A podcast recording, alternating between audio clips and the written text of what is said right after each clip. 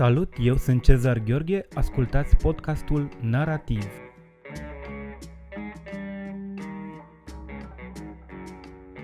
Astăzi, la podcastul Narativ, vorbim cu poetul și prozatorul Cosmin Perța.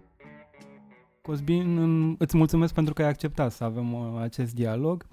Cu Ești drag, uh, poet, prozator, dar uh, joci și cu totul alte roluri în viața cotidiană. Ești director editorial al editurii Paralela 45. Vom vorbi însă mai mult despre scrisul tău.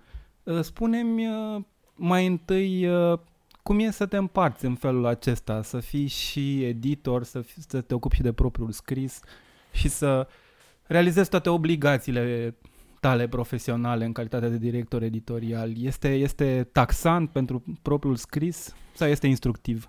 E, e, e foarte dificil. În primul rând, mersi pentru invitație. Uh, da, revenind la întrebarea ta, e, e foarte dificil uh, și devine din ce în ce mai dificil pentru că înainte de toate sunt om și am și o viață pe care aș vrea-o pe că se poate plină și de alte evenimente în afară de muncă.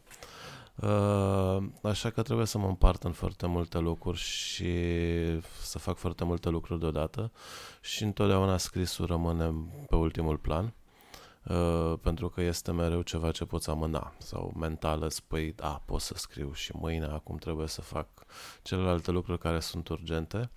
Uh, din fericire am un program de lucru în care totuși uh, uh, am grijă de cărțile mele și cumva le, uh, le, le țin în, în sertărașe pe care le deschid destul de des, dar asta înseamnă să pierd totuși destul de multe nopți uh, ca să pot face toate lucrurile astea. Eu am un obicei să întreb uh, pe toți invitații scriitori uh, cum au început uh, să scrie, ce a atras Uh, față de scris, uh, dacă au existat persoane importante în viața lor care au jucat un rol uh, în apropierea lor față de literatură. În cazul tău cum au fost? În cazul meu a fost a, fost a fost ciudat pentru că tatăl meu era scriitor și se învârtea într-o lume a scriitorilor și de mic îl însoțeam la tot soiul de festivaluri și întâlneam foarte mulți oameni din zona asta. Uh, Uh, numai că nu am simțit niciodată atracția spre a face ceea ce face tatăl meu, uh, tocmai pentru că relațiile noastre acasă nu erau foarte, foarte bune întotdeauna, așa că din contră simțeam un soi de respingere, până când la un moment dat pur și simplu m-am trezit uh, scriind. De fapt, scriam de mic, dar nu aveam niciun alt sens, niciun alt scop în afară de a crea propria, propriul univers și de a-mi transcrie gândurile. Uh, dar am fost cumva bântuit de, de ficțiune întotdeauna, pentru că, țin minte, eram, locuiam la țară cu bunicii mei, părinții mei erau profesori în alt oraș și aveam foarte mult timp singur pentru că nu aveam vecini, cel mai apropiat vecin era la uh, peste un kilometru și era foarte complicat pentru că bunica nu mă lăsa să ies din curte să ajung la el.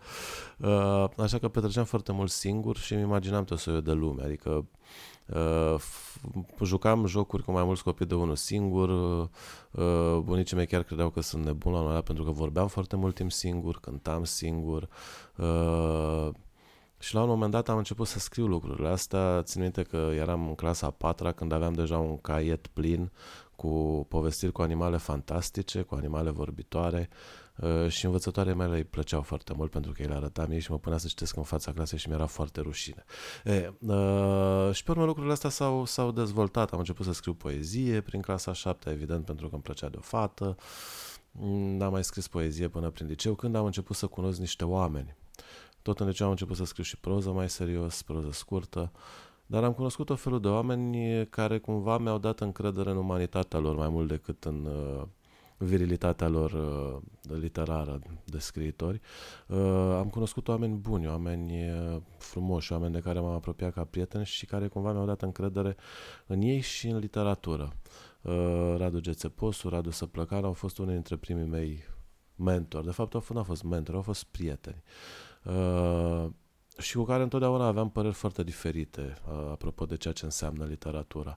Uh, de exemplu, volumul meu de debut, Zorovavel, Uh, l-am scris după moartea lui Radu Săplăcan și l-am publicat pentru că el nu ar fi fost niciodată de acord cu formula uh, de acolo. El milita pentru o totul altă formulă poetică care mie nu-mi plăcea, așa că de asta zic că nu eram mentor, eram prieten, dar oricum au fost oameni care au contat pentru că mi-au dat încredere în mine ca scriitor. Uh, pe Radu Gețeposu cum l-ai cunoscut? În ce Radu, circunstanțe? Radu Gețeposu a fost uh, un prieten foarte apropiat de al tatălui meu, ne vizita foarte des și eu nu am fost botezat.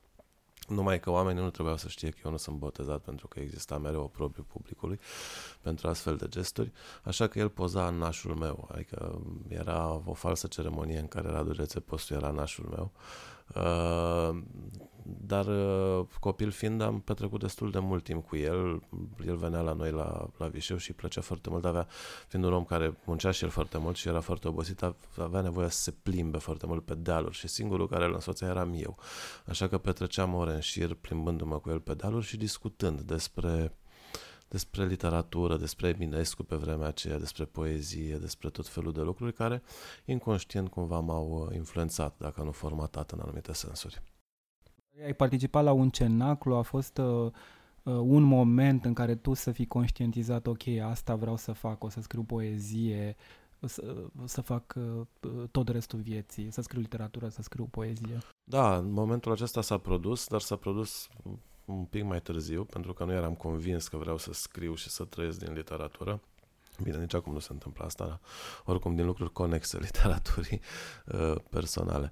Uh, s-a întâmplat în facultate, când am ajuns la facultatea de litere la Cluj uh, și am descoperit și cenaclul Equinox uh, și mai erau câteva cenacluri în Cluj pe care le frecventam, dar uh, exista un soi de mitologie încă în vremea aceea uh, care gravita în jurul anumitor personaje, uh, anumitor scriitori și mie îmi plăcea foarte mult mitologia aceea. Îmi doream ca la un moment dat să ajung și eu să fiu uh, un scriitor despre care să vorbească lumea cum vorbeau despre Union Mureșan, de exemplu, sau chiar și oameni mai tineri, ca Ștefan Manasia și așa mai departe. Uh, așa că mi-am propus să scriu uh, și să fac asta cu încredere și așa am și debutat la 19 ani cu Zoro Vavel uh, și pe urmă scrisul a devenit într-adevăr o prioritate. Uh, adică mm, nu m-a mai interesat să evadez în alt fel decât prin literatură. Am avut o tentativă totuși, 2005, înainte să mă mut la București. Uh, eram totuși destul de deprimat, destul de fără uh, resurse energetice și fără orizont de niciun fel. Terminasem facultatea, lucram la un pres într-un ziar în, în niște bani mizeri care nu-mi permiteau nici măcar să trăiesc de pe o lună pe alta și nu vedeam niciun soi de uh, finalitate, nu vedeam niciun soi de salvare. Uh, și se întâmplase ca în anul acela să existe o uh, deschidere din partea Australiei Uh, căuta oameni tineri care să meargă acolo și mi-am depus și eu dosarul și am fost acceptat și urma să merg la ambasadă și să plec în 2005 în Australia, dar pe urmă am cunoscut-o pe viitoarea mea soție și toată viața mea s-a dat peste cap. E, și ce urma să faci acolo în Australia? Păi până Australia uh, nu știu ce urma, uh, Putea, puteam să urmez o grămadă de lucruri. Puteam să fiu mort, puteam să fiu milionar, nu știu ce putea să se întâmple până acum. Cert era că ei uh, îți asigurau o casă și un loc de muncă, după care tot viitorul ți era deschis. Uh, până la ajunge la București, uh, aș vrea să spui cum, cum era atmosfera în cenaclul Equinox? Bănuiesc că la începutul anilor 2000. Uh. Da, eu am intrat la facultate chiar în 2000. Uh, atmosfera era, uh, era foarte frumoasă în sensul în care era vie, uh, era conflictuală, nu era atât de conflictuală uh, ca cea din cenaclurile bucureștene, pentru că în perioada aceea navetam și uh, făceam naveta și veneam și la cenaclurile din București, uh, cel condus de Marin Mincu și pe urmă de uh, Mircea Martin. Uh, aici lucrurile erau puțin mai dure, uh, se ajungea chiar la, la aproape la păruială. Uh, la Cluj oamenii erau mai uh, ironici. nu erau atât de agresivi, dar uh, ironiile erau foarte usturătoare, uh, taberele au existat întotdeauna. Până la urmă era un soi de mici războaie între oameni cu credințe diferite, apropo de literatură, cu viziuni diferite și chiar cu educații diferite, pentru că uh, cele mai mari lupte, din ce mi-amintesc, se duceau între cei care veneau din zona filozofiei, a studenților de la filozofie și a celor de la litere. Acolo mereu lucrurile erau foarte greu de adus pe un teritoriu comun. Uh, dar uh, era totuși foarte efervescent, cum vă spuneam, și foarte viu și vitalitatea asta ne dădea, ne dădea energie și învățam foarte multe lucruri, pentru că învățam unii de la ceilalți uh, și în fiecare cenacul existau foarte multe trimiteri la foarte multe cărți și cele care nu auziserăm evident că intrau pe lista noastră de lecturi, așa că uneori învățam de la cenacul mai mult decât învățam de la anumite cursuri. Ai spus la un moment dat că tu crezi uh, în poezie, în directețe și într-o aderență uh, foarte mare la realitate, pe când uh, în proză uh, crezi foarte mult în invenția pură. Cum ai ajuns la tipul acesta de perspectivă? Uh, nu știu cum am ajuns. Uh, cred că sunt, uh, sunt zone diferite ale creierului care se activează atunci când scriu poezie și atunci când scriu proză. Uh, poezia am considerat-o mereu ca fiind ceva foarte intim și foarte apropiat de ceea ce sunt.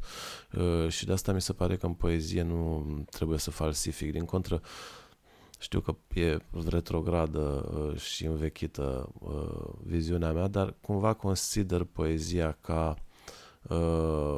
pe o formă de catarsis, ca pe o formă care îți poate recupera biografia, care cumva poate să salveze ce a mai rămas uh, ca umanitate din tine. Și de asta nu cred în falsitate în poezie și uh, oricât de uh, dură ar fi confesiunea, cu cât e mai dură, cu atât cred că uh, poate să aibă mai multă forță.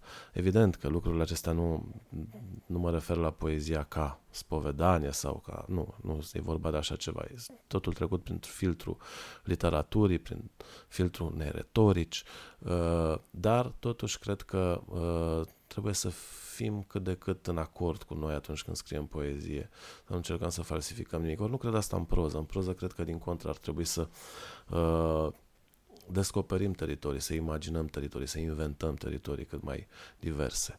Uh, poate și pentru că mm, proza mea preferată este uh, cea care vine din zona alegoriei. Uh, am crescut cu fantasy-uri rusești, cu science fiction rusesc, astea erau cărțile pe care le citeam pe la 6-7 ani. Uh, aveam biblioteca tatălui meu la îndemână, el era plecat, așa că nu avea cine să-mi ghideze lecturile și atunci mă ghidam după coperte și evident că eram atras de copertele în care apăreau uh, animale zburătoare și tot felul de navete spațiale. așa că astea au fost uh, lecturile care cumva m-au format. Uh, dar pe de altă parte, cred totuși că proza uh, poate să se îndepărteze de, de realitate uh, cu o singură condiție, să vorbească despre ceea ce este um, valabil general uman și care cumva uh, ne definește ca, ca indivizi. Adică putem să inventăm orice teritoriu, dar trebuie să ținem aproape de identitatea noastră ca ființe.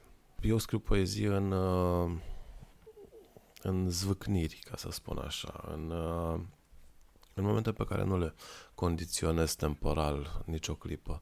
La mine poemele se nasc undeva în minte, în momentul în care este ceva care mă obsedează într-un anumit, uh, uh, într-un anumit fel, ceva care mă sâcâie în continuu, ceva care nu-mi dă pace, ceva care mă macină. Și acel ceva care mă macină trebuie cumva să-l transform. Și de obicei îl transform într-o imagine sau în, uh, în niște sunete sau în niște lucruri care formează niște prime versuri. Prime versuri care se învârt în mintea mea și se pot învârti acolo câteva zile, se pot învârti câteva săptămâni, uh, până când găsesc un ritm care mi se pare că ar putea fi ritmul poemului care urmează. Uh, și atunci acele momente de declanșatorul care mă pune să pun mâna pe laptop și să transcriu uh, primele rânduri, primele versuri și pe urmă poemul curge.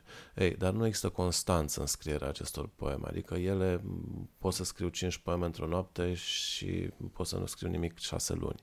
Nu sunt uh, uh, lucruri pe care le pot uh, controla uh, din punctul acesta de vedere și nici nu le pot provoca. Uh, pe când la scrisul de proză este cu totul și totul altceva. Uh, acolo am nevoie de constanță, am nevoie de uh, un program.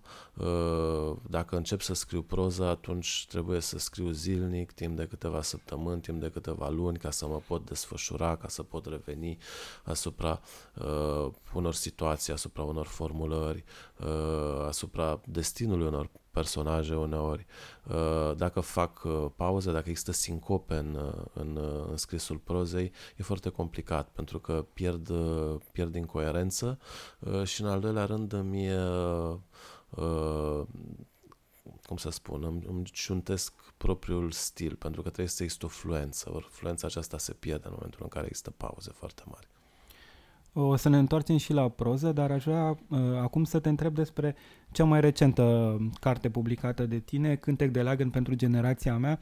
Îți mărturisesc că atunci când am auzit prima dată uh, titlul cărții tale, m-am gândit că e vorba de o ironie, m-am gândit că e vorba de generația 2000, din care faci uh, parte. Uh, după ce am citit cartea, mi-am dat seama că nu era vorba de o ironie uh, din aceasta de lume literară, ci e mai degrabă de uh, vorba de, de Uh, să spun așa, o, un pact și o experiență existențiale. Uh, de ce cântec de leagăn pentru generația ta?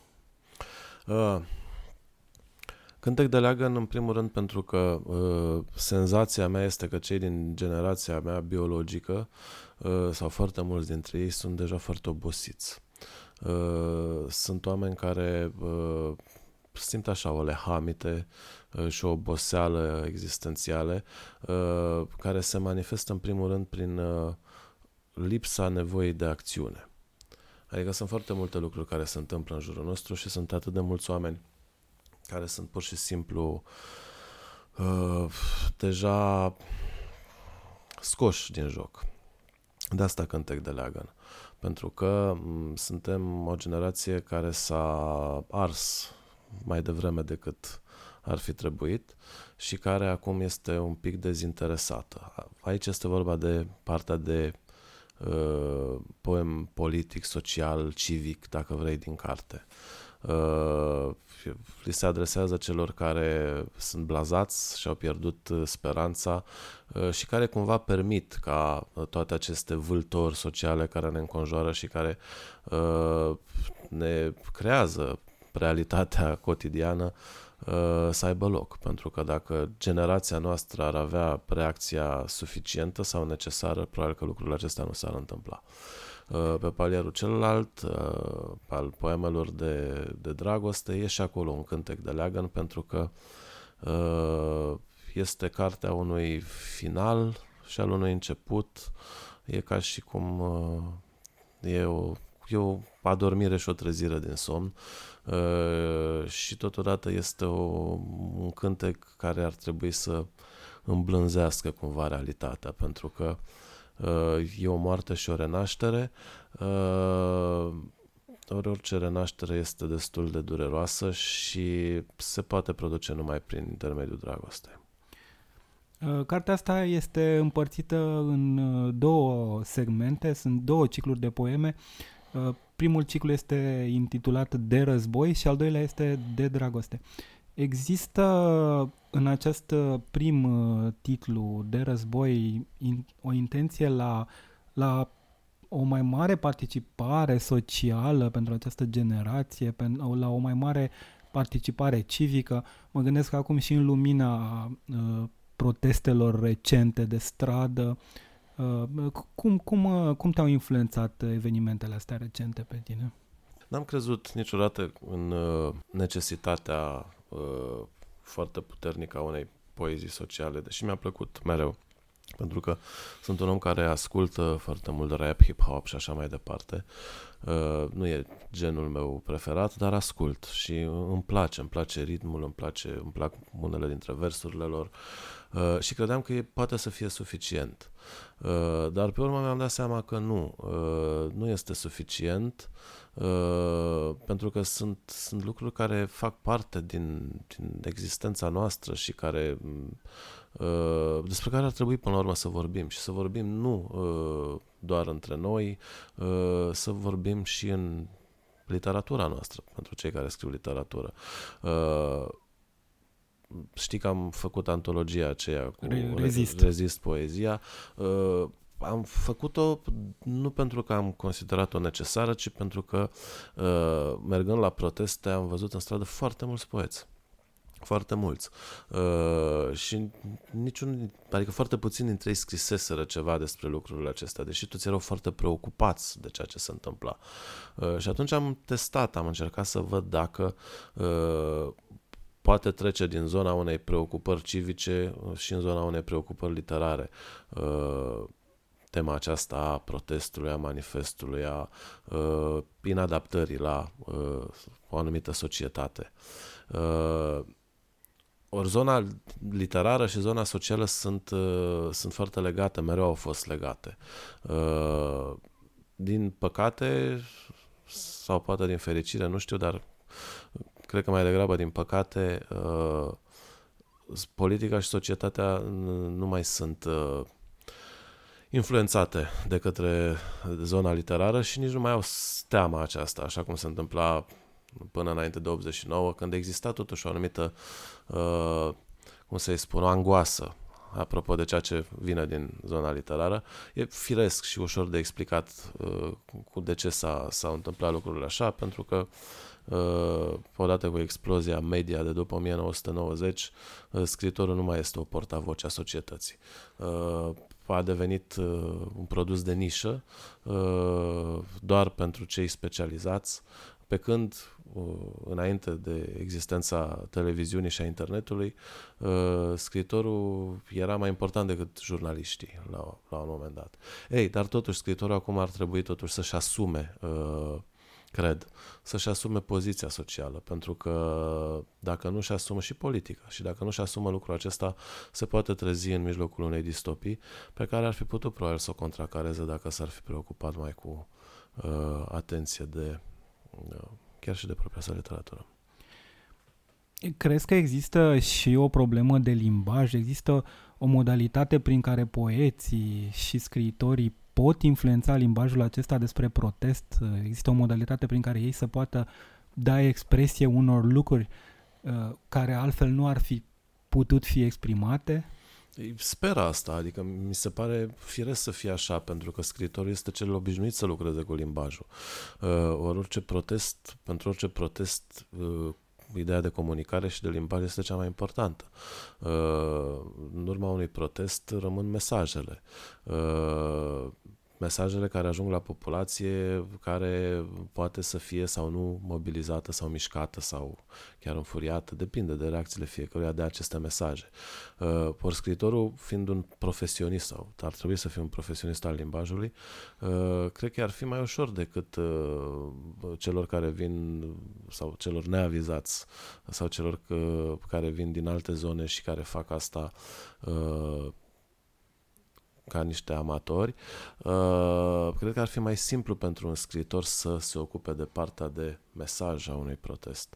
Uh, da, aici cred că ar fi normal să se implice, dar nu uh, asta ar trebui să fie misiunea lui, ci în primul rând misiunea lui ar trebui să fie aceea de uh, individ care ia atitudine în fața unor nedreptăți sociale. Uh, pentru că indiferent dacă scrie o carte sau scrie niște uh, texte pentru niște pancarte sau nu scrie nimic, uh, important ar fi să ia atitudine. Ori pe mine m-a speriat, asta a fost uh, reacția. Am fost de-a dreptul speriat să văd că sunt oameni foarte inteligenți în jurul nostru, dar care nu au reacție. Nu au reacție la uh, o sumedenie de abuzuri uh, care până la urmă le va transforma și lumea lor, nu doar lumea noastră. Pentru că, deși avem uh, opinii diferite, lumea este aceeași, o împărțim. Uh, și iarăși am văzut foarte mulți oameni inteligenți, dar nu suficient de informați, uh, tocmai pentru că nu au simțeau nevoia să se informeze, manipulați. Uh, și care uh, sunt foarte ușor de uh, convins de niște neadevăruri. Uh, ori aici, iarăși, vocea civilă ar trebui să intervină și să avertizeze asupra acestor manipulări. Uh, și scriitorii ar putea să facă asta dacă ar vorbi despre ele. În fine, asta e o discuție lungă și... Da. Um, aș vrea să vorbim și despre cea de-a doua parte a cărții tale, uh, despre ciclul uh, poemelor de dragoste. Nu se mai scriu atâtea poeme de dragoste în ziua de azi, cel puțin poeții din generația 2000 uh, au manifestat o oarecare prudență legată de poemele de dragoste. Uh, pentru tine, care au fost dificultățile legate de limbaj? Păi e firesc să existe prudență pentru că sunt cele mai uh, periculoase poeme. În sensul în care sunt poemele pe care le poți rata cele mai ușor, pe de-o parte, și pe de altă parte există o graniță foarte fină între un poem de dragoste și un poem penibil. Uh, pentru că e foarte ușor de căzut în, uh, în ridicol atunci când scrii poeme de dragoste. Uh, am încercat mai multe formule până când să ajung la vocea aceasta din carte uh, și până la urmă formula care mi s-a părut că rezistă, supraviețuiește unor încercări, nu a tuturor, este aceea în care merg pe un uh, limbaj, pe un discurs simplu, uh, cât se poate de simplu, care să aibă melodicitate, să existe un ritm uh, și care să mizeze pe niște imagini, uneori repetitive, dar care ajută la crearea unei atmosfere. Este un soi de poezie de atmosferă care mizează în primul rând pe simplitate și pe fluență. Când spui uh, simplitate, te referi la o anumită esențializare a limbajului, la o, o, o reducere, o nu mă refer la... sa? Uh, da, este și un soi de reducere, dar uh, nu încifrare, adică nu, nu compactarea limbajului. Mă refer la sim, spun simplitate, adică mă refer la cuvinte simple, la cuvinte uzuale, comune pe care le folosim în viața de zi cu zi, imagini simple, uh, dar care au putere uh, și, uh, nu știu, la tip de discurs, de mesaj care poate fi foarte ușor uh, recunoscut și ingurgitat, asimilat de către uh, cititor. Adică fără nimic complicat, fără metafore uh, extravagante, fără, uh, știu eu, chiar și retorica este una foarte simplă, dar nu sunt uh, uh, cine știe ce întorsături ale frazei. Să înțeleg că în sistemul lui Gheorghe Crăciun ai, ai aderat mai degrabă la tranzitivitate decât la reflexivitate. Da, da. Crezi că există o prejudecată legată de ideea aceasta de poezie ca limbaj oracular uh, privilegiat? Nu, sau? nu, nu e, e, e pur și simplu uh, ceea ce simt că mi se potrivește pe de-o parte, pentru că, așa cum ziceam, ascult foarte multă muzică cu vers. Pentru mine de foarte multe ori, adică atenția mea este de, multe, de cele mai multe ori îndreptată mai mult înspre text decât înspre linia melodică. Uh, dar cumva uh, faptul că ascult uh, textele acestea cumva mi-a, m-a ajutat să înțeleg niște lucruri. Adică am văzut cam care este tipul de text care are, uh, uh, știu eu, uh, impact. Uh, pentru că, dincolo de muzică, și textul are un rol al lui în, în muzica na, care se ascultă acum. Uh, și atunci am, am început să înțeleg cât de cât uh, cam care e tipul de text la care uh, publicul se așteaptă. Uh, și cred că acesta mi-a influențat cumva și felul în care scriu poezie. Adică și de aici și uh, muzicalitatea și uh, tot ce au textele astea ale mele în, uh, în, în volum, uh, cumva vin din influența muzicală. Textele mai complicate, textele în care există mai multe deschideri, mai multe trimiteri și așa mai departe, jocuri de limbaj, uh, nu prea funcționează în muzică. În primul rând pentru că oamenii nu mai au răbdare. Uh, nici să stea să descifreze foarte mult, uh, nici să înțeleagă. Uh, așa că textul trebuie să fie, așa cum ziceai, tranzitiv și să aibă un impact cât se poate de imediat. Mm, vor, ai vorbit de muzică. Cât de important e ritmul pentru tine în poezie? Foarte important. E, e probabil cel mai important. Uh, chiar ziceam când uh, încep să scriu un text, prima dată trebuie să-i găsesc ritmul. Adică niciodată nu, nu mă pun să scriu textul până când nu am ritmul. Uh, uh, ritmul e primul.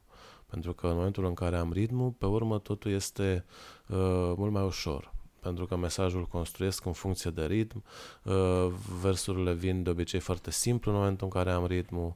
Uh, eu fac și exerciții din asta de improvizație în care mă plimb singur prin casă și uh, improvizez, recit la liber, uh, bine, o fac de cele mai multe ori singur, nu mă vede nimeni, uh, dar îmi place foarte mult să improvizez și pot să improvizez uh, jumătate de oră, o oră în șir, uh, dacă am un ritm bun pentru că imediat uh, asocierile de imagini, uh, rimele, totul cumva funcționează, creierul deja este setat să le reproducă. Dacă există ritmul, dacă nu există ritmul, atunci e un pic mai complicat. Pentru că am vorbit despre ritm, uh, aș spune să și citești unul dintre poeme înainte de a trece la proza ta. Poem despre spaimă.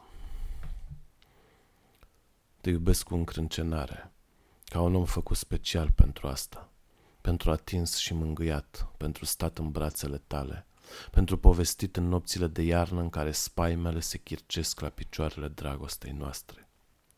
Aș vrea să-ți spun atât de mult. Aș vrea să mă schimb pentru tine, să creștem copii imperfecți într-o lume cinică în care doar mângâierile tale pot liniști. Pot calma toată furia aceasta și neputința în care vocea ta domolește deznădejdea și o culcă. Mi-e frică de fericirea aceasta, ca de începutul unui război uriaș. Mi-e frică de mine, să nu-ți fac rău, să nu te rănesc, să nu te trezești într-o dimineață lângă un corp familiar din care s-a scurs toată dragostea, ca o apă grea izbindu-se violent de ciment. Să nu vină iar viața să smulgă cu forcepsul lumina din palmele tale ce vindecă. Nu, nu lăsa lumina să moară, nu, nu lăsa, apleacă-te peste mine și acoperă-mă, ascunde-mă bine între coastele tale, închide-mă, ferecă-mă, să nu pot ieși, să nu pot scăpa, să nu mă pot sătura, să nu te pot sătura. Apleacă-te peste mine și te voi săruta. Vom închide ochii și liniștea ne va cuprinde, ca o câmpie nesfârșită în asfințit, în vântul care strece prin plete, unde nu există nici întristare, nici nimic altceva. Spuneam că în, liter- în uh, proză ești uh, mai degrabă interesat de uh, proza aceasta bazată pe invenție, uh, pe uh, devierile de la uh, real, pe uh, evadarea în fantastic. De altfel, uh, Cred că ai uh, avut și o teză de doctorat despre literatura da. fantastică. Cum a, cum a început interesul acesta al tău pentru genul acesta? Păi, ziceam adineauri că am început să citesc de foarte mic literatură science fiction și literatură fantastică și pe urmă am citit destul de mult și cumva autorii mei preferați veneau din zona aceasta. Uh, Vonnegut, Philip K. Dick uh, și alții ca ei sunt uh, sunt cei de care mă, mă lovesc mereu atunci când vreau să, să scriu ceva, pentru că sunt acolo niște imagini care mă bântuie. și literatura fantastică a fost, uh, nu știu, literatura care mi se părea cel mai dificil de scris, pentru că e foarte greu de ținut să baleiezi mereu între real și fantastic și să o faci în așa fel încât să nu fie supărător, să nu fie pe de-o parte să nu fie evident pe de cealaltă parte, pentru că totul trebuie să fie suficient de subtil încât să-ți dea senzația că există la fel de mult adevăr și realitate și într-o parte și în cealaltă. Uh, și aici mi s-a părut a fi o provocare, o provocare mare și de asta am început să scriu așa. Uh, primele proze, cele din liceu, nu erau mai degrabă proze istorice, în fine, am trecut prin tot felul de variante. Pe urmă, în facultate, în primii ani, am uh, scris un uh, roman biografist, uh, mizerabilist, uh, care mergea foarte bine, în, uh, era foarte în ton cu ceea ce scria generația 2000 în proză atunci, uh, dar de care am fost uh, dezamăgit. Adică mi-am dat seama că Uh, da, e ok, e frumos, dar nu e ceea ce vreau eu, așa că pur și simplu l-am, l-am șters, n-am mai am recuperat nimic din el, dar nu regret asta. Uh, și m-am îndreptat înspre zona aceasta care mi se părea, pe de-o parte, mai dificilă din punct de vedere stilistic uh, și al imaginarului, dar pe de altă parte și mai ofertantă ca uh, lumi pe care le oferă. Uh, și este în continuare o provocare, pentru că lupta aceasta cu trecerile dintr-un univers în altul e destul de dificil de realizat și uh, sunt foarte multe locuri în care încă nu-mi iese așa cum ar trebui. De la fiecare carte sper că o să-mi iasă și la fiecare carte uh, am senzația că am reușit și pe urmă mai trece un an, doi, recitesc cartea respectivă și îmi dau seama că nu mi-a ieșit. Așa că probabil că aș, ar fi fost mai ok să scriu și o proză din aceasta uh, foarte ancorată în, uh, în uh, cotidian. Uh, Uh, că acolo aș fi avut, mi-aș fi asumat niște riscuri mai, mai mici. A, și mă întrebai de, de teza de doctorat.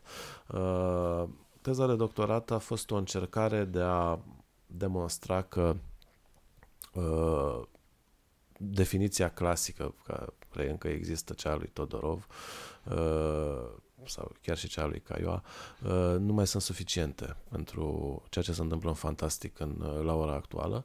Uh, pentru că fantasticul e, e un gen viu uh, care evoluează, care se transformă, care suferă o grămadă de mutații și cumva a început să se insinueze în foarte multe formule, alte formule, alte uh, subgenuri uh, ale, uh, ale prozei. Fantasticul de interpretare se, era termenul pe care îl propuneam și care venea de la uh, o alt termen pe care îl propusese Matei Călinescu, dar care m-a ajutat să-mi, să-mi creez propriul concept. Uh, e până la urmă o formă de literatură fantastică, uh, mutantă, hibridă, uh, care are capacitatea de a se plia pe aproape orice formulă uh, prozastică și care foarte subtil, nesimțit, îți transferă textul din realitatea în fantastic și se întoarce făcând toate aceste balieri. Am avut niște studii de caz, în fine, cred că a fost destul de mm, demonstrativă teza respectivă. Urma să mai scriu uh, o continuare la ea, să actualizez uh, studiile de caz, dar încă lucrez la asta, sper să o termin în 2-3 ani. Uh, pentru că romanul În urmă nu mai e nimic și romanul Teofil și câinele de lemn, împreună cu romanul la care scrie acum, fac parte dintr-o trilogie. Aș vrea în primul rând să îmi spui cine este Teofil și cine este fata dracului. Uh, Teofil este un personaj pe care l-am uh, cu care m-am pomenit în brațe atunci când am scris Teofil și câinele de lemn. Un personaj la care nu am putut să renunț așa de ușor, așa că a trebuit să-l reiau aici, sub o altă formulă, care se va continua în ceea ce scriu acum. E un personaj uh, destul de bizar, pentru că și el este un construct. E o parte de scriitor, e o parte de călugăr, e o parte de uh, tânăr care a avut o serie de experiențe aiurea, uh, e o parte din mai multe părți. Este până la urmă uh, un principiu și principiul pe care aș vrea să-l reprezinte Teofil este acela al binelui. Fata dracului este conștiința lui care de fapt reprezintă principiul opus, acel al răului și al nevoii de a face rău, se împacă ei până la urmă. Bine, aici simplific foarte mult lucrurile. Uh, așa că totul se întâmplă în urma unei negocieri continuă între Teofil și fata dracului. Negocierea continuă dintre noi și conștiința noastră, dintre bine și rău, dintre așa cum ar trebui și așa cum este. În acest al treilea roman, din păcate, Teofil nu cred că va rezista până la capăt. în sfârșit o să mă despart de el. Uh, tocmai pentru că nu, nu, că am, nu cred că am epuizat sau nu o să reușesc să epuizez uh, toată substanța, dar uh, deja devine ușor uh, previzibil, ori personajele previzibile încep să uh, nu mai fie așa de drăguțe. Uh, Fata dracului nu a fost un personaj pe care l-am gândit, e un personaj care cumva s-a născut de la sine în momentul în care a apărut Teofil. aveam nevoie de o voce care să vină și să-l bântuie pe individul acesta. Și așa am ajuns la Fata Dracului, care de fapt vine din biografia mea. Uh, când eram foarte mic, aveam uh, coșmaruri foarte multe și pe care am reușit să mi le reprim cumva medicamentos la un moment dat, dar în aceste coșmaruri apărea tot timpul o fată. O fată care îmi spunea cele mai oribile lucruri, cele mai... De fapt, îmi exploata toate fricile, toate temerile. Aceasta este fata dracului pe care am transferat-o în mintea lui Teofil. Protagonistul din romanul în urmă nu mai e nimic, ă, se confruntă cu instituția. Ce, ce este instituția?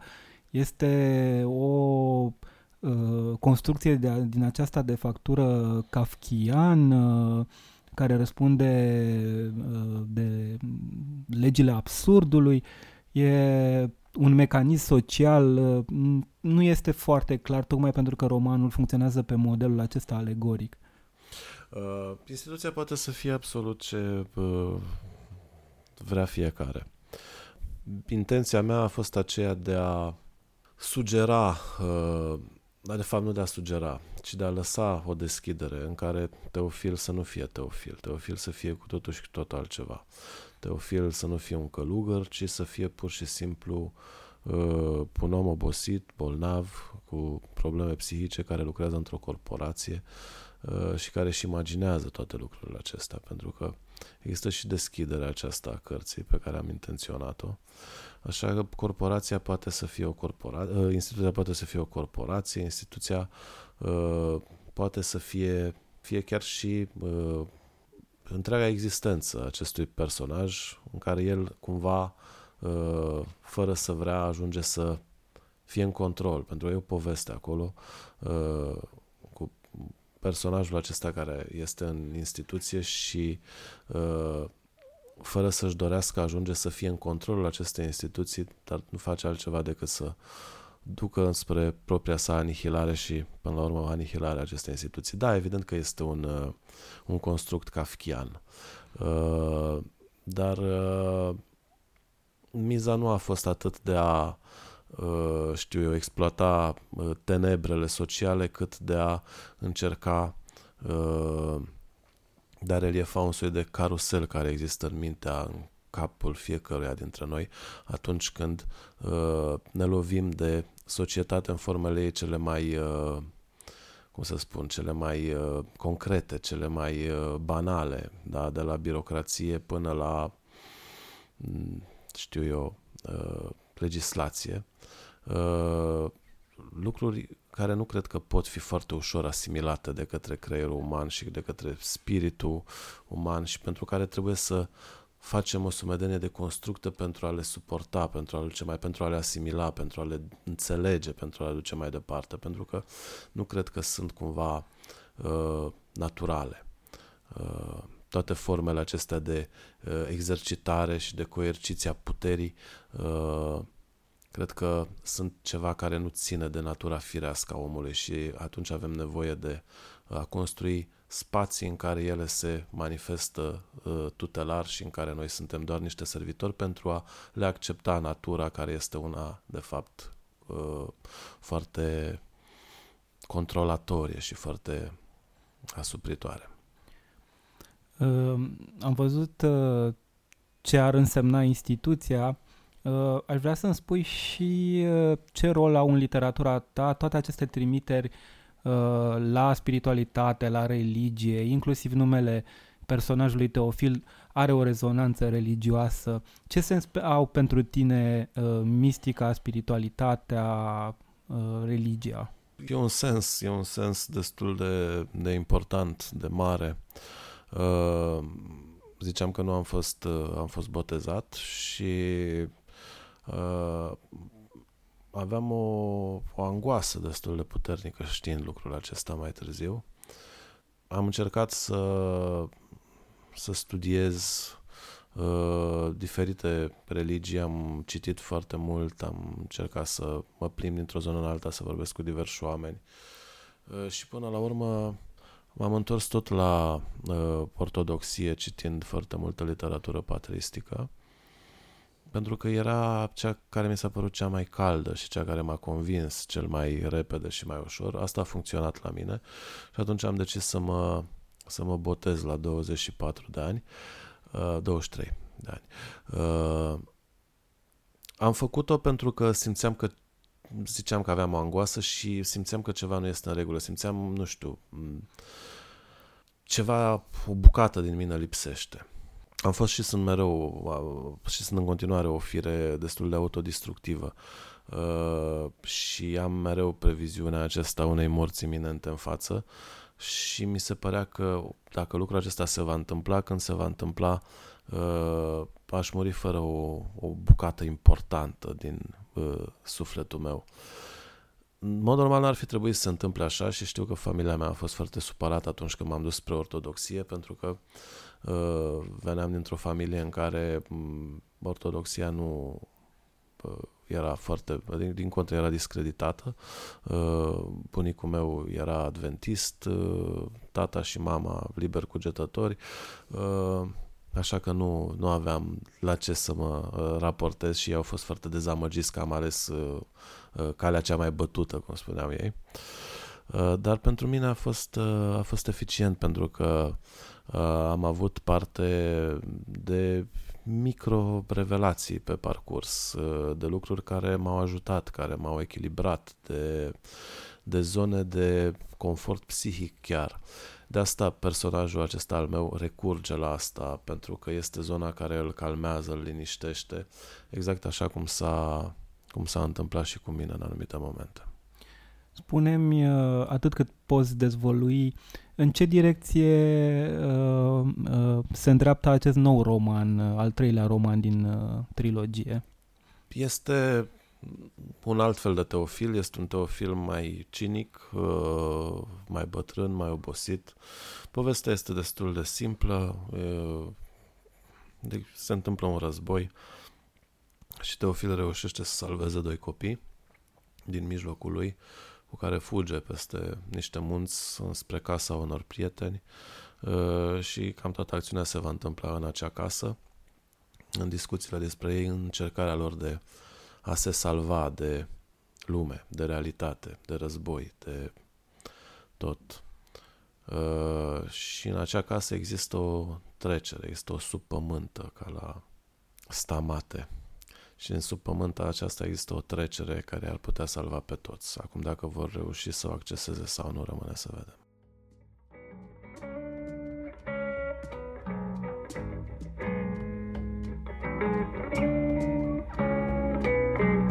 Ați ascultat podcastul Narativ. Eu sunt Cezar Gheorghe. Ne auzim săptămâna viitoare.